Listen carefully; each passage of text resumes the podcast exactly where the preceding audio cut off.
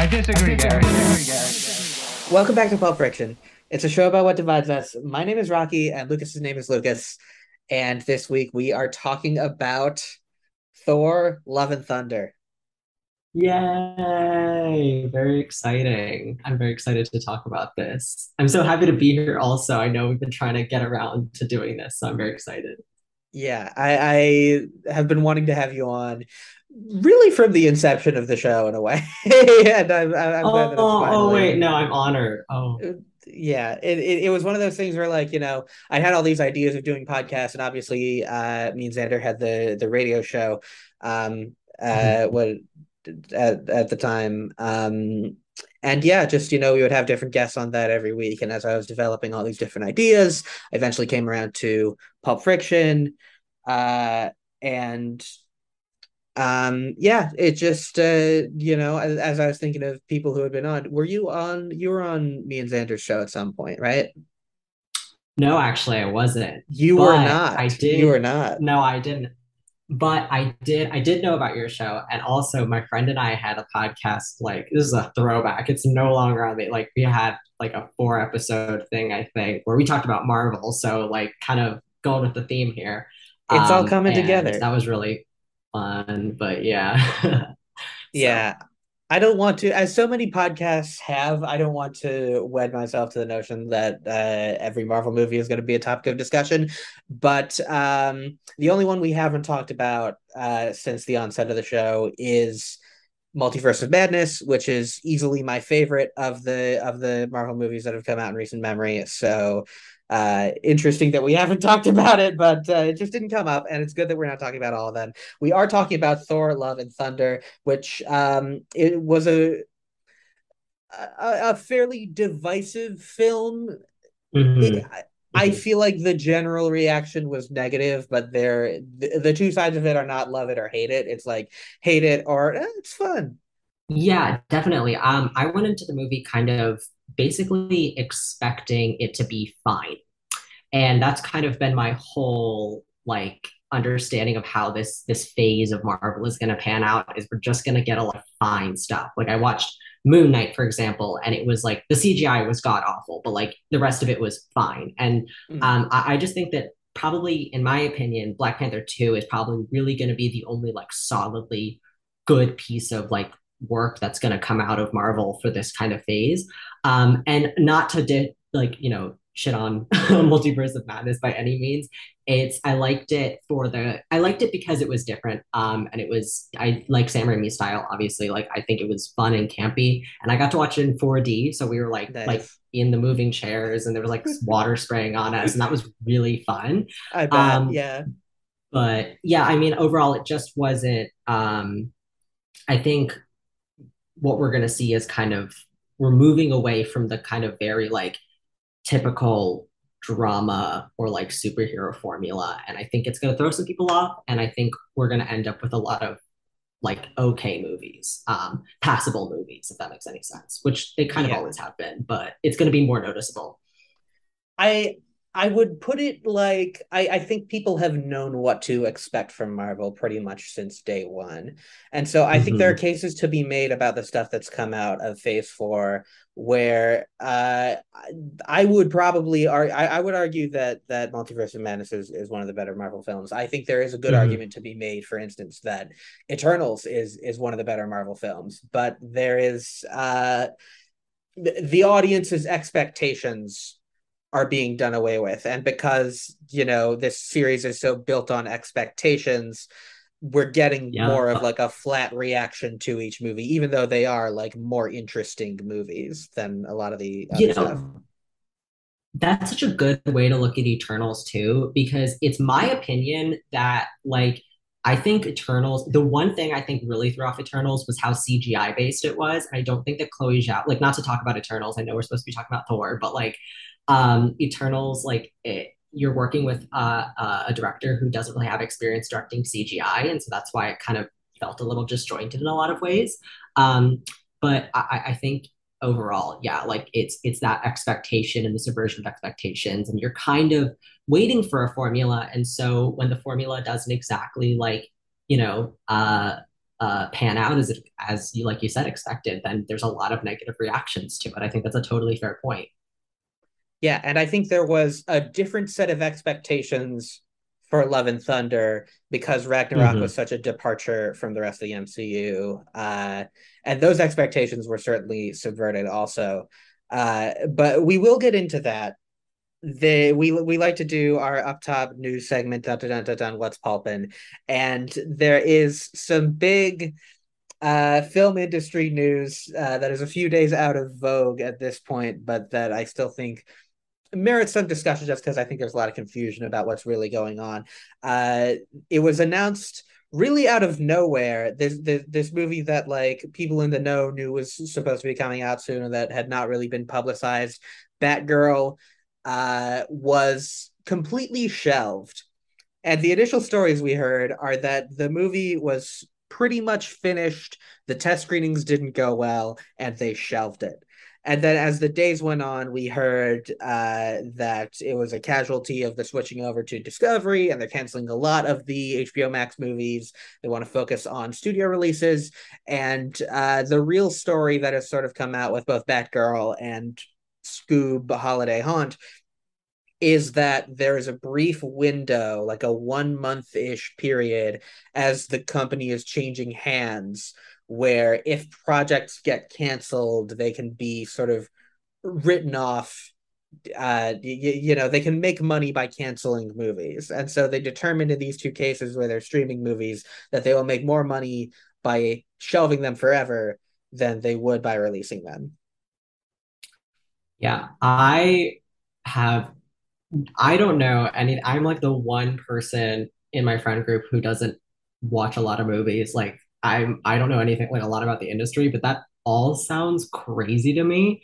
I'm not sure, like on the research that you've done, like the articles you've read or anything like that, if you've seen any like good explanation for it. But like I saw it and I was like trying to do the calculus in my head of like, first of all, they're dealing with amounts of money that are crazy and unfathomable, like millions of dollars that I just think is it's laughable. But I also definitely am just like trying to do the calculation of how that would even work. So I don't know if you heard anything about like, again, how that would really work, or if you saw a good explanation for it, but like, yeah.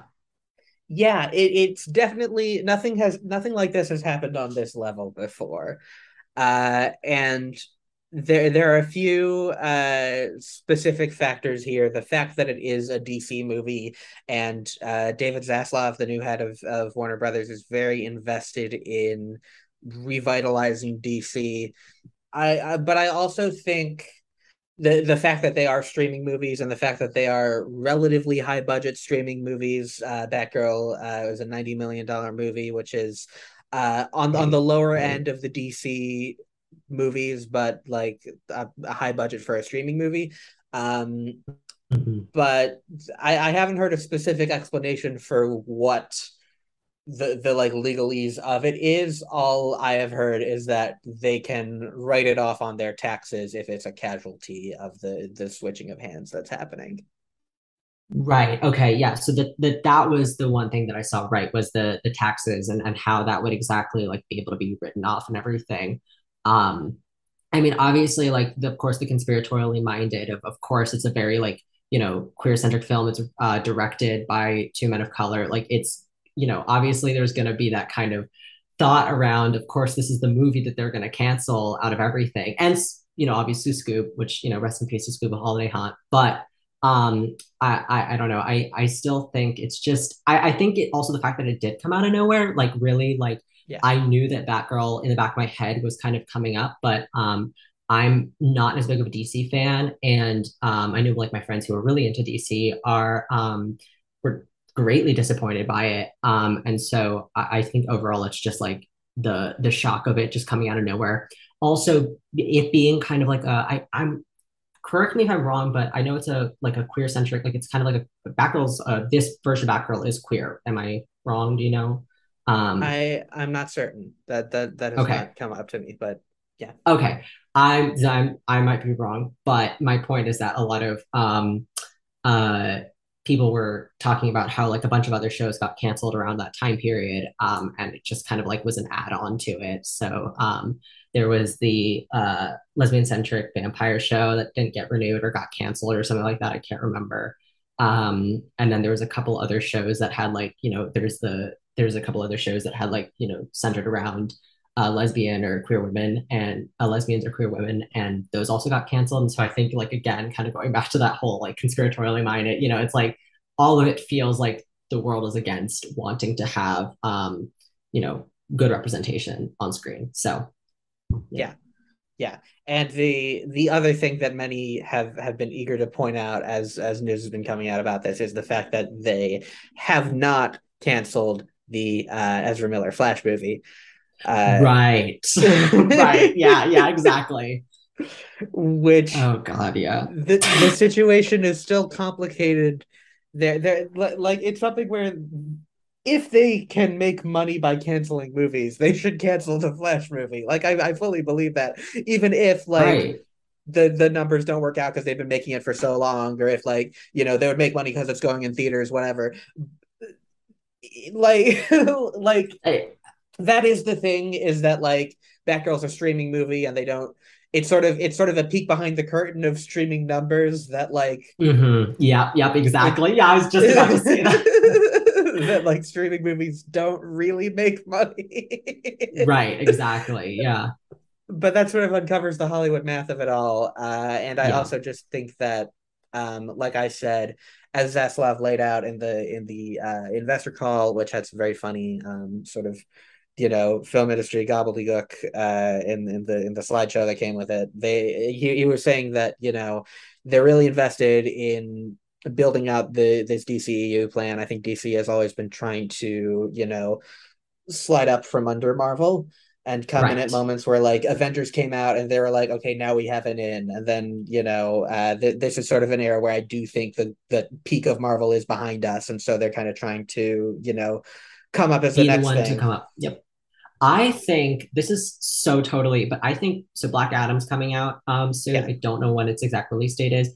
I think for whatever reason, that's going to be their in. Like, I don't know, something about it, like, just feels like it's going to be a hit. And it might be like, at the time of release, it might be like the only like movie that's going to be, I have no idea. You definitely are more in tune with pop culture than I am in many ways. But I just like was looking at the trailer and I was like, wouldn't it be funny if like this was the movie that did it? Like Black Adam, who's like a relatively not unknown, but like he's not as popular as the other characters.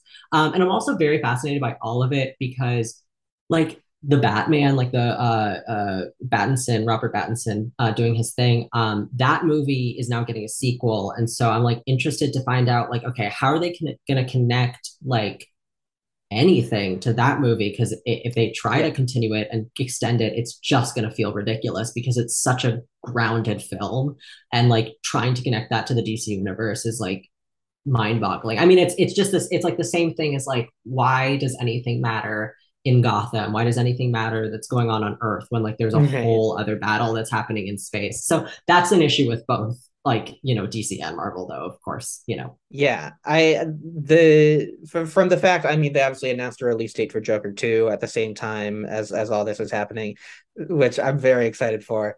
I think the Batman and Joker are situations where those are kind of doing their own thing and have their own, you know, sort of established thing, because, you know, the same time that Iron Man came out, I think the reason that DC's always trying to come up from under Marvel is because Iron Man and Dark Knight came out the same year, and Marvel you know, slid up from under them. So I think the answer in a certain sense is that, you know, standalone things are more likely to work in the DC continuity, because the whole you know, cinematic universe thing is sort of a novelty, and once someone's done it's not going to keep being a thing. Yeah, it honestly would have made more sense, like you said, like the whole issue now is like it is become a novelty, right? And so it would have made more sense for them to do it, you know, try to compete and be like a side-by-side competitor.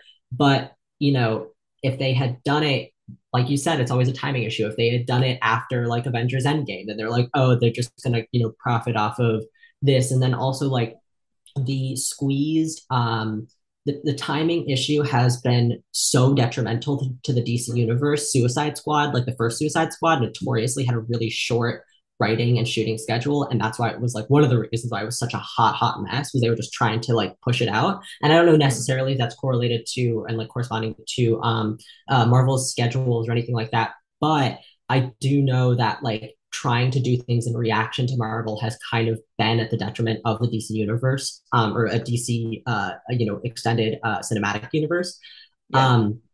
And again, yeah, I just think that it's like, personally, and I honestly would say this even about like Marvel comics, is like they ended up doing it pretty well, but for the most part, I really only care about certain characters in isolation from one another. Like I like the Guardians of the Galaxy, but I also really like the Winter Soldier because it's so grounded. Like I like the fantastical elements when they're fantastical, and I like the grounded elements when they're grounded. I don't necessarily need to see them mixed together. It's one of the reasons why I actually really like Captain America: Civil War, is because I'm biased because I live near DC, but I also like how kind of it's a spy thriller, and there are some parts of it that are very ridiculous, but a lot of it is pretty well grounded, and it feels true to the characters and not caught up in the kind of fantastical elements. And that's the reason why I like Thor Ragnarok, or like why I like the Guardians of the Galaxy movies. Kind of there's fun, bright, you know. And so I don't know. That's my take. I like the kind of solo stuff as opposed to kind of the really like forced together mixed stuff. It just feels a little ridiculous to me. I see that. So to comment on where, from my point of view, it seems like DC is going, obviously they have the Batman franchise, they have the Joker franchise. I think they're still going to do some standalone things to try and recapture that if they can. And Marvel is still trying to do something like that. Also, the three like big franchise things they have coming up that they're sort of hoping will sort of gel in a way. Shazam 2 is coming out shortly. I love Shazam. It is a great movie, and that is one that is coming out pretty close against Avatar 2. So they're maybe not, you know, they're wondering if they can cut into that, and maybe just hoping for like a, you know, high hundred millions, but not $1 billion on that one. Right. And then Black Adam is something that I agree could be a turning point for them, and I think they're really hoping is going to be a turning point. There are rumors that they're hoping to build out of Black Adam and have him sort of be a big bad for whatever the next, you know, incarnation of this world is. And that's obviously something that has been a passion project for Dwayne Johnson for the past decade that he's been really pushing for. And that's part of the reason I'm excited for it, is because Dwayne Johnson's been, you know, doing these heightened kind of leading man roles for so long. And I think in the early days of his career, he was doing a lot of really interesting character stuff. I'm kind of hoping that he puts a little more performance into Black Adam. I really like to see that. Absolutely. Like 100%. I actually like, I don't know. I might save it for streaming, but honestly, it depends on. Maybe I'll just go on a Tuesday for discounted movie tickets. But right. My, I definitely actually really want to see it, just because I'm kind of excited to see. Like, I like those aspects. Like, I like Zatanna. Like, I love Young Justice. Like, I love those kind of like fun, fantastical, like, you know, romps a little bit. Like, those are really fun in DC to me. And I like the serious stuff. Obviously, I like the Batman, and I do like the Dark Knight from what I've seen of the trilogy, but. I also agree with you. I think it would be really interesting to see kind of Dwayne Johnson to really like go and just go for it, you know? Yeah. And the other thing they have mentioned about A, the Flash, and B, Batgirl, and how these things kind of conflict with each other, is that Michael Keaton as Batman appears in both of those movies. Ah, right. That's where he comes up. Okay. Yeah. So I think the Michael Keaton Batman is going to sort of be an inflection point for like turning this universe away from the Snyderverse, obviously the Ezra Miller Flash is part of that, and I think the idea is that it's going to sort of pivot away with this Flashpoint multiverse, whatever happens in that movie. That apparently the test screenings have still been good, so they're not even worried about it, despite everything. But one of the things that Zaslav mentioned in that investor meeting is that there are characters in Batgirl that they want to introduce later, probably referring to wanting Michael Keaton to show up in The Flash. Okay. All right. That makes a lot of sense. Okay. Yeah. Yeah. So yeah, I don't know if I want to say I hope they don't put out The Flash, because part of me hopes that they do, but like, it's ridiculous. I'm like kind of at that point where I'm just like, I just want them to like burn their money a little bit and then feel stupid about, like, you know, not to say that like the people working on these films deserve to be like treated well compensated, you know, like that's, I'm mostly talking about the big studios, like really, like I just kind of want something to laugh at a little bit. And honestly, like, this whole thing with the Ezra Miller and The Flash has been, it's been kind of like jaw-dropping a little bit, because you're like, like I understand numbers and everything like that, but this compared to the whole Batgirl situation, which you were talking about before, is like just laughable to look at. Like, if you're going to cancel any movie, like I get, like, why not pivot Batgirl to be in theaters versus like, and take away The Flash, you know, like I know it's hard also because they've been working so long on The Flash, and like, you know, the logistics of it are really difficult, but like, I'm laughing is my point. Like, I am laughing. And I would also just say that, like, if they want to set up a new universe, working with starting from a new character, starting from Adil and Bilal, who are these sort of, you know, on the come up directors, like, it seems like Batgirl might be the better method, even though, again, they put so many years of work into this Flash movie. Like, if they're going to break some hearts anyway, to me, it seems like Batgirl would be the better way to go, but I don't know. Right. Yeah. Yeah. I mean, also, again, like, I think it comes back to just like what is playing, like all theaters do is just play it safe, right? We're going back to the whole like Scorsese, like formula, like is this cinema, et cetera. Like, you know, the whole, there is no room for experimentation, unfortunately. And so of course, you know, you're going to find the up and cut, like you're going to screw over the up and coming directors as opposed to ones that are already pre-established.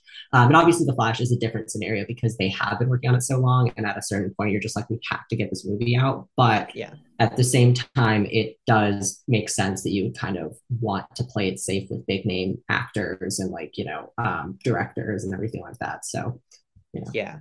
My hope for Batgirl, I guess, is, I don't know how this works into the tax scheme, but my hope is that like eventually they sort of turn it around to another studio and it gets put on, you know, Netflix in 3 years or Tubi in 5 years or whatever. It just drops suddenly at some point. Yeah, it's like somebody like uploads it on YouTube, like found footage or something like that, like a bad bootleg of it, and something just probably gets fired. And I honestly would love to see it. Like I want to see it. Yeah, I would really like to see it at some point, and I'm upset that it's not going to come out anytime soon. So, yeah, rest in peace. Yes. So now let's talk about Thor: Love and Thunder. As always, I have some history. We can start with sort of how this movie came to be a little bit. In October 2013, Disney releases Thor: The Dark World. It gets okay reviews. It makes $650 million, which is nothing to sneeze at. But like pretty quickly, like within a few months of it coming out, it develops a reputation for being the weakest MCU movie up to that point. And it's pretty much maintained that reputation. Nevertheless, Hemsworth is under contract for one more Thor movie. There's certain obligations. Everyone hated working on Thor: The Dark World. Alan Taylor, the director, said in 2015, quote, "The Marvel experience was particularly wrenching because I was sort of given absolute freedom while we were shooting, and then in post it turned into a different movie. So that is something I never hope to repeat and don't wish upon anybody else." Thor: The Dark World was one of the movies I did not see, so I cannot comment on how good or bad it was, because I heard it was so bad that I did not want to waste my time and watch it. Yeah, it's of the Marvel formula such that you won't like you won't feel bad for having watched it. You know, like it moves from point A to point B. Definitely a very unmemorable movie. You don't have to. You know, yeah, it's one of the ones you can. What Feige initially said was that the third Thor would expand on the ideas of the second, but it was clear behind the scenes that they were trying to move in a new direction. And you can see that from the directors that they were considering. By October 2015, they had a short list of directors they really wanted. It was Rob Letterman, Ruben Fleischer, Rawson Marshall Thurber, and Taika Waititi, all largely comedy directors. And Feige says that they presented each director with the quote 10 different ideas they had for the movie, and they asked each of them to come back with like a unified idea of what the movie is going to be. And what Taika did is he made a sizzle reel, which is generally not how things are done at Marvel. But he, cobbled together some clips and some ideas of like what the sense of humor would be and what the style would be. Feige was very impressed with it, particularly the way that it used Immigrant Song by Led Zeppelin.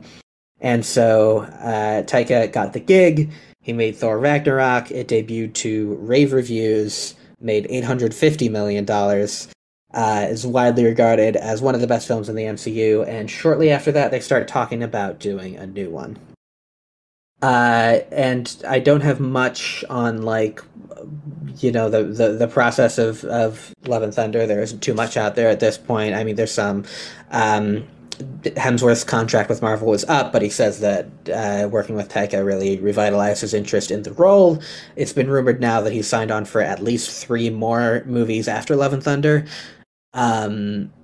Natalie Portman agreed to return. She also had a negative experience with Dark World, so did everyone. She agreed to return after meeting with Taika one time, and she learned that he had been given basically free rein to completely reimagine her character.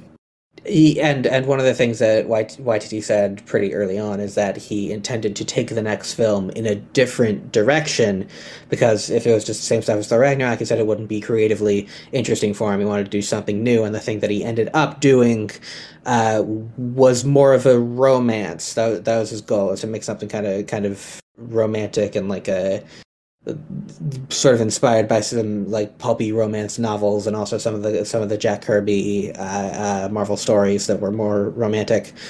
Some of the things that Waititi said in interviews as the film was coming up, he said it would make Ragnarok look like a quote run-of-the-mill, very safe film, and that he was going to double down on the like absurdity of Ragnarok. In 2021, Waititi said the film was the craziest film I've ever done, said if you wrote down all the elements, it shouldn't make sense, and quote, it's almost like it shouldn't be made. That's very funny, actually. That's very him, actually, yeah. It's classic. James Gunn consulted on the use of the Guardians in Love and Thunder. Matt Damon had received special permissions to enter Australia to appear in the movie. And that's something that we kind of talked about. Yeah, he's great. Sorry. So funny. Go ahead. I'm sorry. So love to see him. That is something that we also talked about in the Elvis episode, because they had cast Maggie Gyllenhaal and Rufus Sewell to play Elvis's parents. And then post-pandemic, neither of them were able to get into Australia, so they had to recast those roles. Wow. Oh, that's crazy. I did not know that. So, unlike Ragnarok, this film was written by Taika Waititi, who he had only punched up the previous one, added a lot of the humor, and there was also a lot of improv in that movie. He wrote it along with another new writer, Jennifer Caton Robinson, who previously directed the Netflix rom-com Someone Great. It also had a different cinematographer for Ragnarok, specifically Baz Idoine, I think is how you pronounce that. He was a relative newcomer, where I think Ragnarok was it was not like a standard, it was not like YTT's guy, but it was like a, cinematographer with a long history. This guy had just gotten his start on The Mandalorian and had not really done any other cinematography before that. So I guess those are just potential answers to the question of how this movie turned out so differently from Ragnarok. Because, again, the expectation that people had going in was that this was going to be another Taika Waititi, sort of chatty, kind of, packed with jokes and very vibrant and colorful. And it kind of is that in a way. But people's expectations, even just as both as fans of Marvel and as fans of Taika, were not met. I felt like it was, I don't want to say sloppy because I don't think it was necessarily sloppy, but I just felt it was like there was something about it missing that I just really felt like, you know, I don't know. It felt almost like a very saturated version of both Taika Waititi's style and of the MCU, like in that it actually felt more formulaic than I think it was intended to be in a lot of ways. Yeah. The first reaction I had sort of walking out of it in a way was similar to my reaction to Jojo Rabbit, which would be a whole other episode, but just in that, like, I very much see what he was going for, you know? Yes. So in this case, like, as I was following the first minutes of it, obviously that very first scene of Christian Bale is so good and so powerful and gets immediately undercut as soon as he actually communes with the gods. You're so right. It's really funny because in that first scene, the editing of it like I'm talking about like the shot to shot, like each individual shot. There's like, there's the scene when he's coming in, it's like this beautiful, like the cinematography is gorgeous and like really it's actually really well done throughout the like whole thing. But the editing is really like it just feels like you're like rushing through the entire movie, I think, because that's what it was for me. It was like especially during that first scene, because all of a sudden you go from, you know, there's like these beautiful like long shots of Christian Bale and like such devastating, like, you know, sorrow and the way he's communicating. I mean, Christian Bale, fantastic acting throughout the entire movie, held it together really well. Definitely my favorite performance probably in the film. And I mean, then all of a sudden, you know, he comes into this oasis, right? And he finds his god, and we have no idea what's going on. And then, like, the way, I just remember the way that the shots, I can't like describe it, but like the way that the shots went from like, you know, boom, boom, boom, and all of a sudden this god is dead. Like, he has the sword thing. Like, it just felt like it was so rushed through that we really had so much, like, we couldn't grasp onto it. And I'm not set, like, okay, this was the first MCU movie in a while that had like a reasonable runtime, except for maybe Multiverse of Madness. I can't remember how long it was, but like, yeah, Multiverse of Madness is about the same length. Yeah, and so like those, I'm like, thank God we're bringing back like normal movie runtimes, but I was still like kind of like lost in a way where I was still, as soon as you kind of grasped onto what was happening, all of a sudden then we were in, you know, on this other planet, and, you know, there's like this really campy like fight scene and like the Guardians are there, like then you have a whole nother set of things to grasp onto. This happens, if you don't mind me jumping ahead, this happens later in the movie where it cuts away from us seeing Natalie Portman as Jane Foster getting her powers and becoming Thor. Like it all of a sudden there's like a storm brewing, and you just get like maybe like a second of that happening, and then all of a sudden it's in another scene. And I think that was also like that kind of like rushing through very like key moments to like build up the story in order to kind of like go back to the comedy is what frustrated me, I think is a word for it. Because I know that Taika Waititi can do like a lot better. Like he you know what I mean? Like I know that he's not a very like careless director, but that's the word I keep coming back to is like a careless sense of direction, and some of that comes down to the editing. Not sure how much that comes down to his directing and his writing, but I just think it just felt like that, like careless. Well, I would point out when you talk about the scene of, you know, Gore's first confrontation with his god, I think part of what I'm picking up on there is the, you know, suddenly the editing is very snappy and we're not letting moments sit like we just did for a very powerful moment. But I also think that the shot composition in that scene and at many points throughout the movie, there's like a sudden steep drop in the quality of that. It's just a lot of medium shots that I think are seem composed sort of thoughtlessly, and there's, you know, obviously he didn't edit this, and Marvel is known for, you know, stepping in the editing room in a lot of ways. Yes. But yes, I definitely think that there are you know, yeah, just like suddenly, you know, you're getting a lot of like very mechanically composed or even poorly composed shots, and that also carries on through a lot of the rest of the movie, where, you know, wherever they are, as they're, you know, it's obviously this sort of jet-setting adventure. Most of the scenes just take place in kind of a nondescript room, and a lot of medium shots of characters talking to each other for the vast majority of the movie.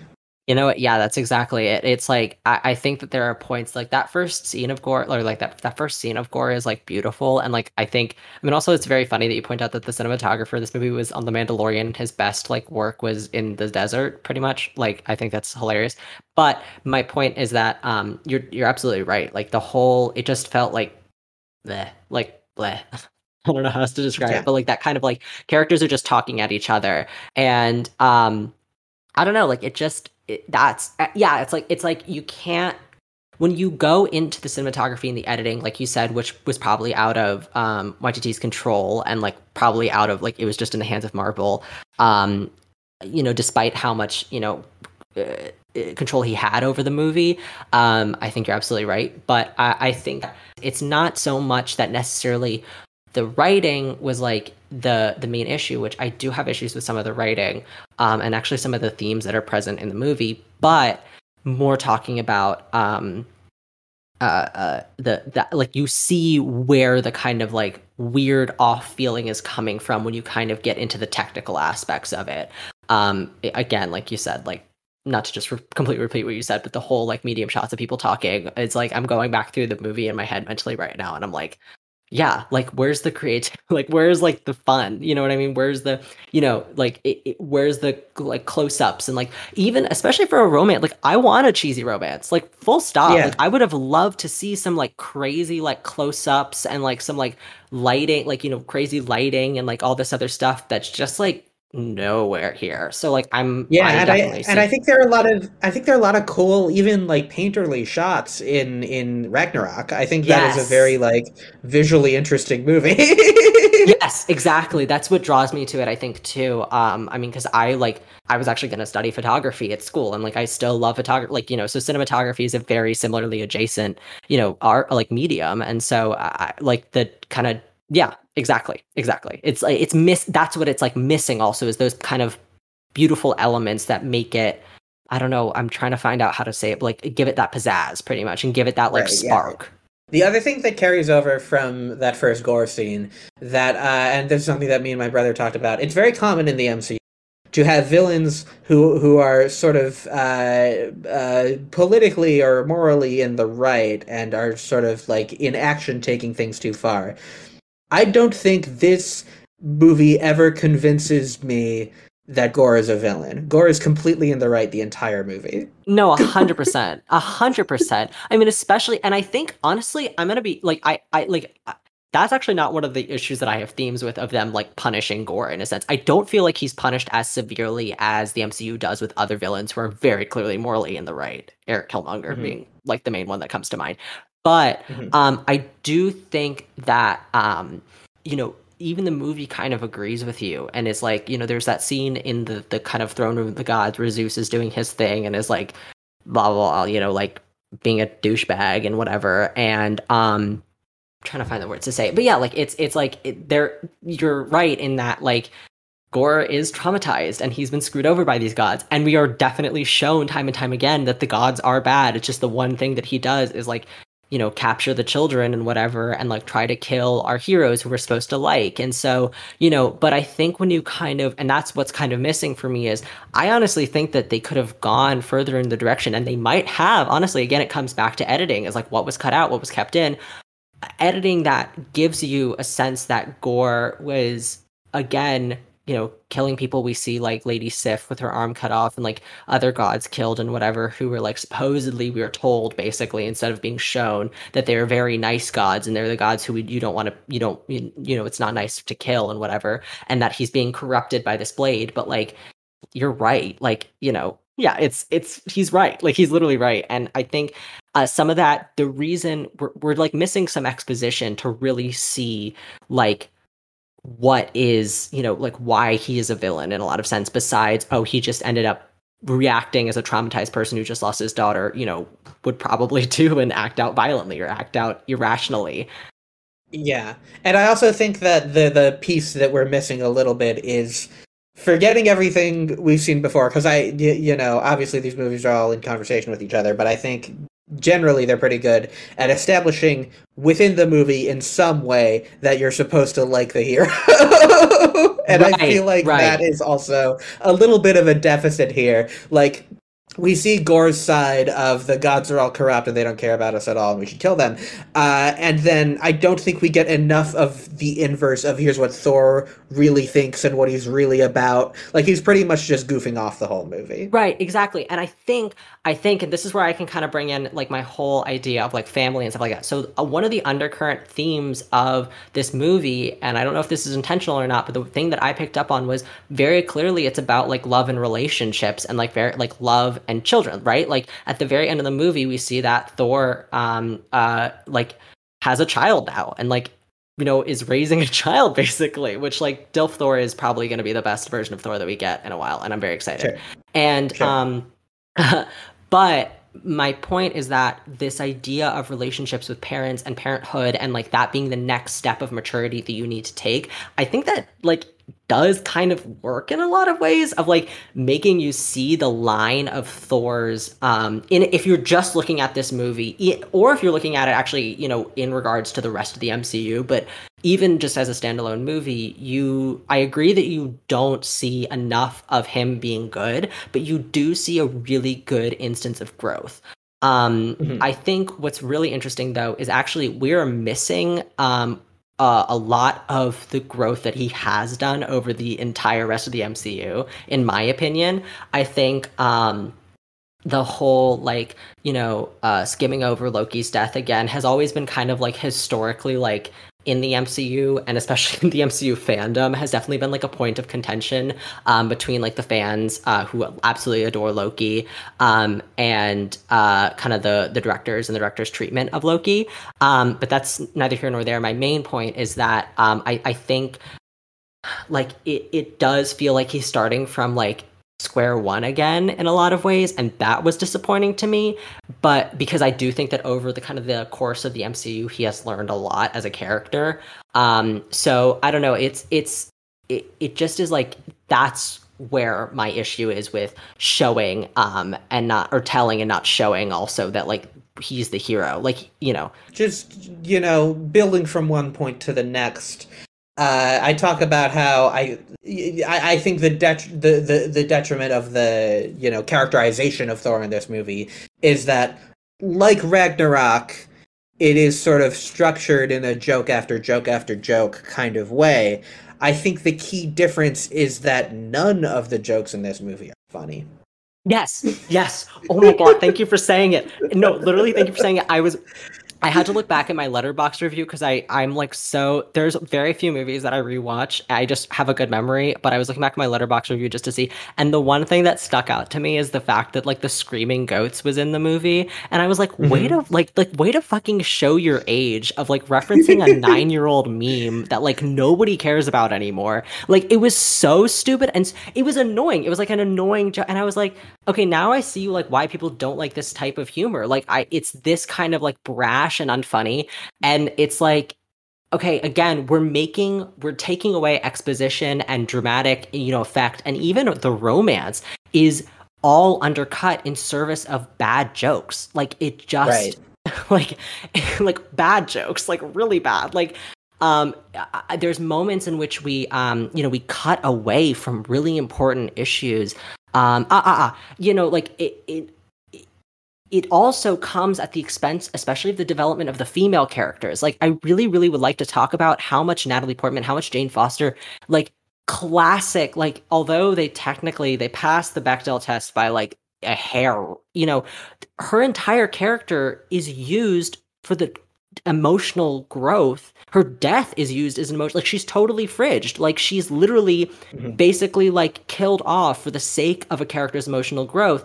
And as it's really disappointing because Taika Waititi, like, positions himself as a very feminist director. And, like, you're kind of seeing, like, right now, and as a very feminist writer, and you're seeing that just completely go out the window in the case of this character who is beloved and who is brought back to just die. Like, I get, you know, you kind of have to have the MCU in a certain way. I'm not sure how much that was in his control, but the way it was written, like, we cut away mostly from Natalie Portman's and Gore's stories, which like very much parallel themselves in a lot of way, dealing with morality, dealing with like very heavy things in order to make room for, like you said, really bad jokes. Like it might be a little bit more forgivable if the jokes again were good, but like I was like not laughing. It was like very like, I don't know. It wasn't very witty. It wasn't very like, you know, like it just wasn't funny. Like it just fell flat, I think. Yeah. Yeah, there are a lot of things about this movie that do make sense. The point I had started to make earlier about like what he was going for overall, the question mark, the how did this happen, is in the comedy and how unfunny it is. And I think there's definitely been a dialogue issue running through the MCU. In a way all along, but especially in the last, like, 4 years or so. The fact that this was written by him, you know, I don't think that the MCU is stepping in and being like, you have to put bad jokes here. But I do think, and people, you know, will point to some of Waititi's recent work, you know, in interviews and in Free Guy and in Lightyear and some of the roles that he's had recently, they'll point to him and be like, you know, he's annoying and he's unfunny, whatever. I think that his style of comedy is very often misused.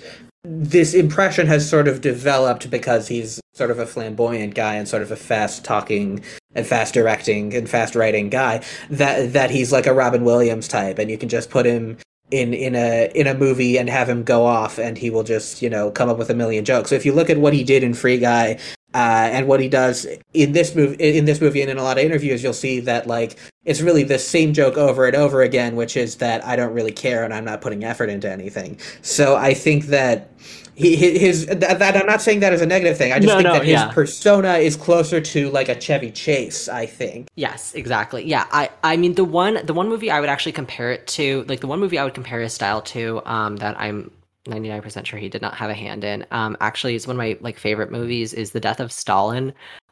Is like a kind of more contemporary like film that I definitely think reflects his style, and I started getting to like this one.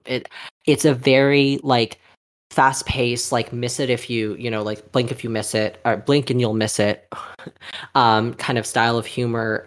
It's very like self-referential and very like it's satirical, and I think that again that's like more Chevy Chase-esque. Like it's not kind of like a slapstick. It's not kind of like a Robin Williams. It's very much like self like flagellating in a lot of ways. Like it's very like I don't know necessarily like, you know, how it's not very like nihilistic and kind of like the traditional like Jewish comedy sense, but like it is very like there has to be a kind of dark element to it, and I think that to like really make it like really funny, and I think that's what's missing. And I think you've touched on something really good of like people are just kind of throwing him in places and it's not clicking because it's not the situation in which he really thrives as like a comedic writer and director.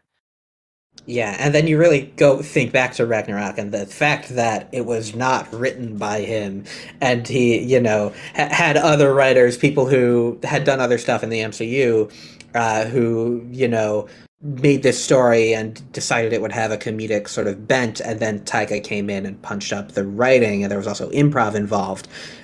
And then, you know, I think you can sort of see how when he was left to his own devices a little more, it became almost a, like, George Lucas situation where, like, you know, it was never really just about him. Yeah. Yeah, yeah. It's really funny. I think it's really interesting kind of to look at what directors create when they're given complete creative control. And I think it's also really interesting because you're never really going to get like complete creative control in the MCU. But I think like the whole jump from Ragnarok and from, you know, to Thor, Love and Thunder is really interesting in that like you're right, like that change in writing is just like where I think a lot of it falls apart, as well as the editing and as well as like a lot of other elements. But like, I don't know, like I give it its flowers in that I think that it's very... I'm just glad that it's not the same bullshit. You know what I mean? Like, I'm glad it's kind of not the same. Like, you know, I'm glad it's not a repeat of Ragnarok, although it's, I'm going to be honest, at some points it feels like you're kind of trying to relive the glory days of what Ragnarok was. Yeah. But I do think I'm glad that it's not just kind of typical MCU schlock and whatever. I don't know. It's a very interesting movie, and that I think that it represents a very...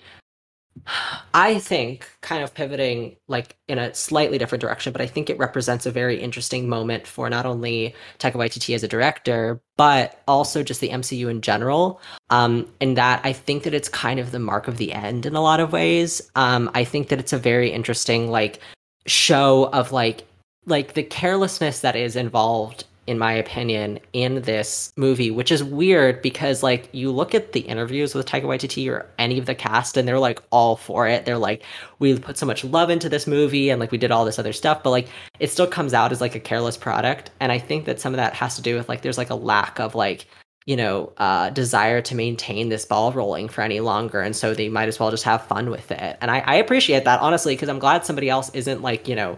Like, I'm glad that they're kind of, like, just having fun with it while they still can, pretty much. But, yeah, it's a really fascinating thing to witness, kind of, like, this whole spiraling down and, like, winding down, I think is a better way to put it, of this huge, like you mentioned earlier when we were talking about Batgirl, like, this huge novelty project at this point. Like, it's I don't know.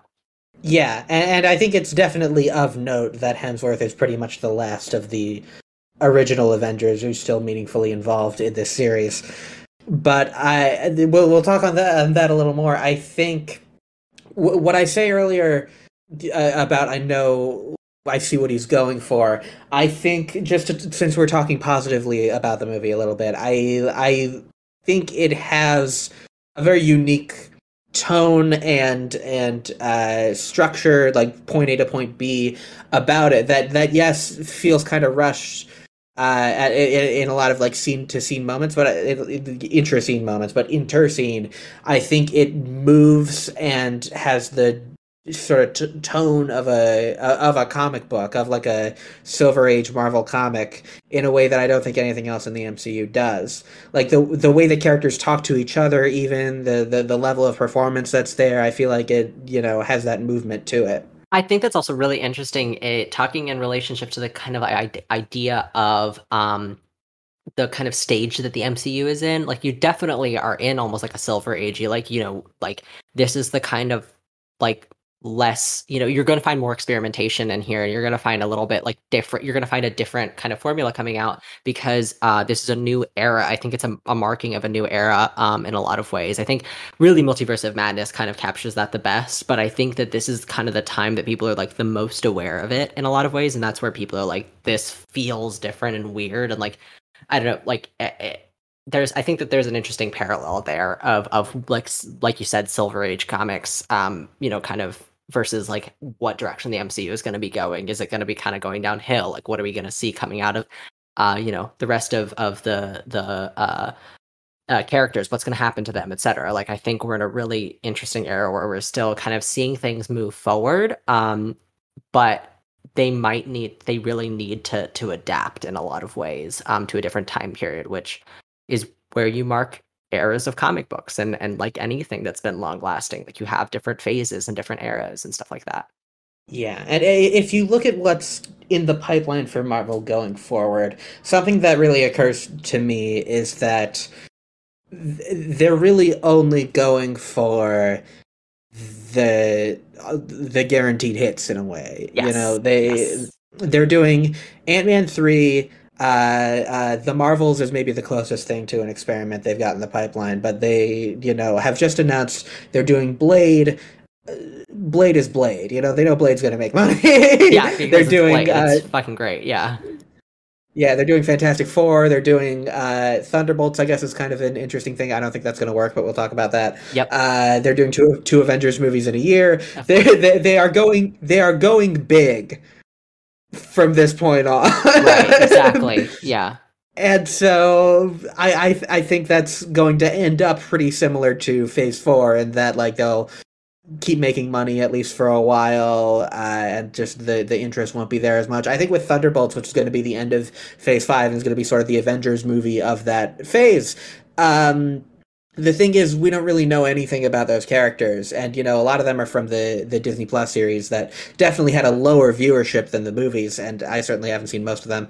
But so I think that it's likely that Thunderbolts is going to suffer from a lack of connection to those characters. And I just look at the whole scope of things. There's definitely things I want to see there, but I think this Phase 4 mode, as much as this was an era where they're like, okay, we're taking a breather now, we're going to let directors have a little more free reign and get some out there directors like a Chloe Zhao, like a Sam Raimi to sort of do something that's in their style, and then we'll just put a little bit of MCU sauce on it.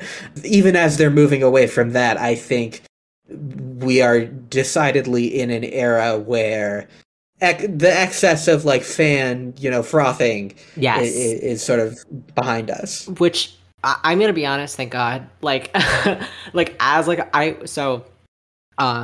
really personal relationship to Marvel because in a lot of ways, like, this is going to sound so weird, but it was like my 21 Pilots. Like, it was like my classic, like, white boy, like, got me through middle school kind of thing. Like, that was the fandom that I was really in, that like kind of, it also is like, it's how I like connected with my dad in a lot of ways, my brother. And so it was always a source of comfort for me. However, I am not a kid anymore, and to see people like my age and older who are just again like frothing at the mouth and like just going crazy and like having this crazy discourse, like, I'm just glad to see a change in that, where it's like, you know, like if you ever like see people like, you know, react to like almost like when Twilight kind of had its renaissance, when people are like, you know, having very serious discussions about, you know, the harms of the MCU and like, or like the harms of, to use the metaphor, the harms of Twilight and like the interesting nuances of the characters and how Stephenie Meyer's like wrote the book, whatever, and people on the outside just kind of yelling about how bad it is.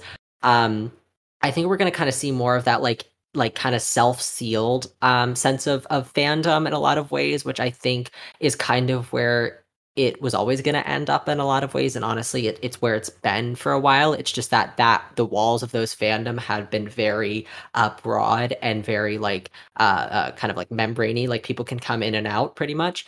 Or if, you know, you hate it, you hate it. If you love it, you really like it, whatever.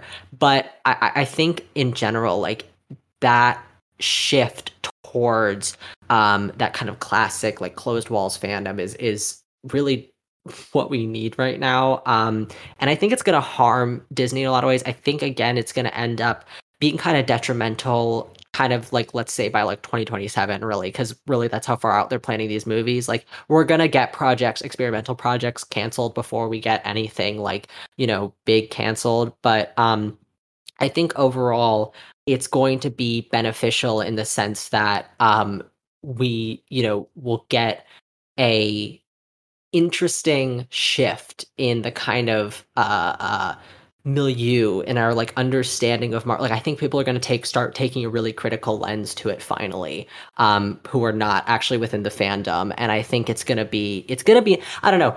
Elizabeth Olsen said of Multiverse of Madness, like, she said like an interview that just stuck out to me, I think with who did she talk to? She was in an interview and she said, oh, every single movie I sit down and I think that this is our first flop. I'm excited for Marvel's first flop, truly. Like, even Eternals, like, as much as people shit on it, like, they just kind of just disassociated it with the MCU. But I'm excited for real MCU flop. Go ahead. Yes, please. Take it.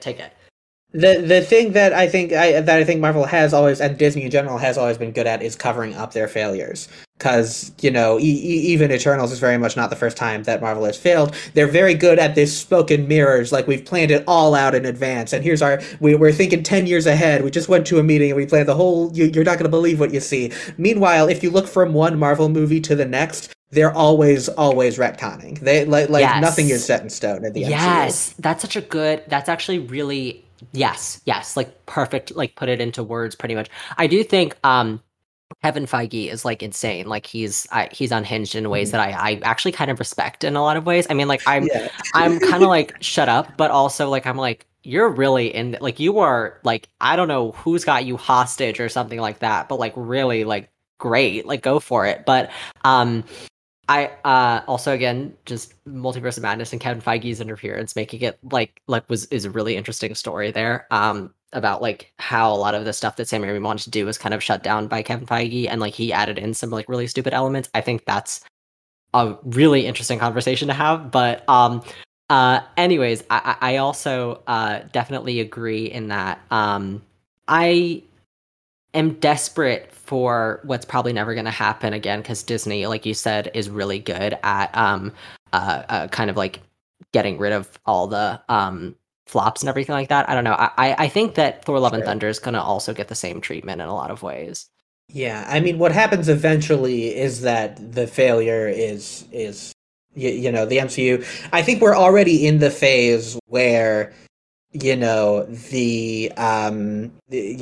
more experimental parts of the MCU are being canned in favor of, like I said, having every movie be an event movie.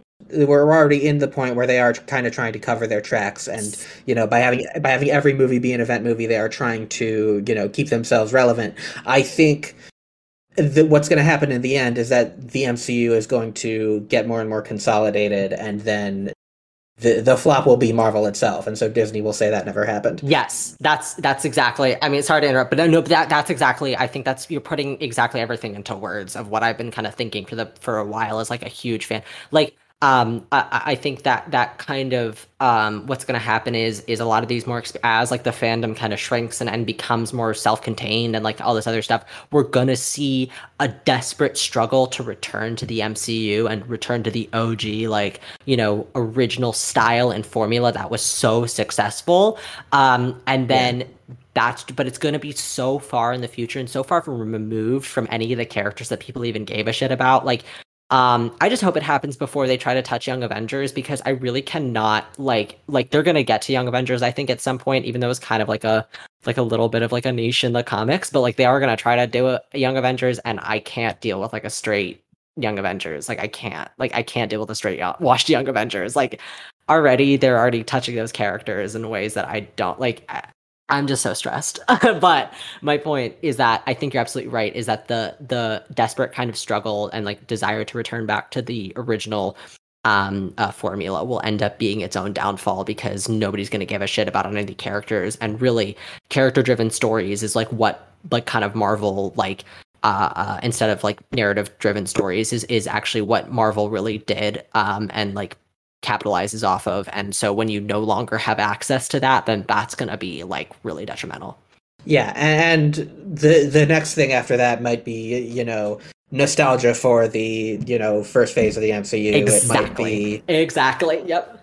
It might be a Star Wars situation where first Solo flops and they're like, okay, we're canceling all the side projects and those will just be on Disney Plus. And then Rise of Skywalker is not a bomb, but everyone hates it, and so they're like, okay, so we're going to kind of not cancel the Star Wars movies that we have coming up, but kind of stop talking about them. Right. Yeah. But the tension there, and I want to get back into the movie. There are other things to talk about, but the tension there is between the plan, which might come from Disney pressure, being if every movie has to be big, every movie has to be, need to see this, we need only No Way Homes from here on out, and Feige, we've seen in interviews where he talks about how he loved having a Sam Raimi, just someone who already knows what they're doing and not having to look over the shoulder of the director. And so I think there's the tension there of Feige getting kind of worn out and Disney wanting to go bigger and bigger, that I think is going to create some I think the weird tone mishmash happening in this phase is going to continue from this point on because of that. That's a good point. And before we get back to the movie, I do want to say Kevin Feige mental breakdown is something I never want to see, mostly for himself. I hope the man is okay and he takes care of himself, but that would be a scary thought to have. I honestly, if he just walks out onto San Diego Comic-Con stage and just starts screaming into the microphone, I would not blame him, really. But also would blame him, because some of that's your fault, man. Really. A little bit, yeah. Yeah. He's a giant cog in this machine. A pretty big cog, actually. But anyways, yeah, back to the movie if you wanted to talk about anything in particular. Let's talk about Natalie Portman. Please, always, go ahead. What thoughts do you have? The thing I put on Letterboxd, you know, I don't log everything on Letterboxd because I see so many movies and I just can't be bothered. But I'll put a little joke on Letterboxd if I have one when I walk out of the movie. And the thing I put on Letterboxd for Thor, Love and Thunder is that the story of Natalie Portman becoming Thor is exactly how Michael Morbius became Morbius. Oh, I forgot that was you who said that because... That was so funny. Oh my God. No, oh my God. And the more that I think about it, the more that you're right. And the more that I'm angry at you in the movie. I'm kidding. I'm not angry at you. I'm angry at the movie, actually. But that's so funny. Also, his name being Michael Morbius. I'm sorry, not to talk about Morbius, but like, perfect movie. I haven't seen it, but perfect movie. Yeah, that's ideal. Don't see it. I just have it be perfect. But... It's fun, but no, it's not. This has now become all about how much Morbius is so confusing. Go ahead, talk about Natalie Portman. It's worth seeing, but the you talk about the parallels with Gore, where they're both confronting mortality and sort of the notion of like what has the universe brought to me, and yeah, I just think that there's the direct like. You know, they're both doctors and scientists, and they both have this disease that's killing them, and they both, I'm talking about Morbius here, and they both, are working with blood and trying to find, cures that way, and then they stumble upon something supernatural that ends up, curing them, but kind of killing them also. Well, spoilers for Morbius. Jeez, I'm kidding. I'm totally kidding. Please continue.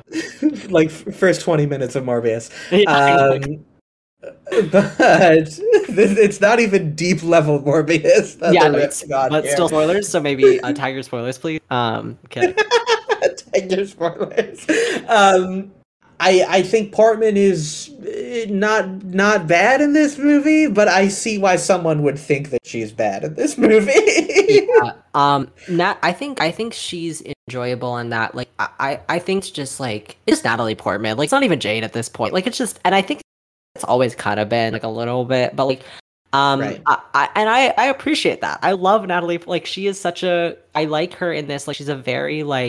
I think the thing is just it makes me sad because, again, kind of going back to fridging, like, she's a character who is very clearly fridged. And, like, I am upset by that because I am upset at how the MCU, frankly, treats women. And it's just a kind of another example of that and blah, blah, blah, blah, blah.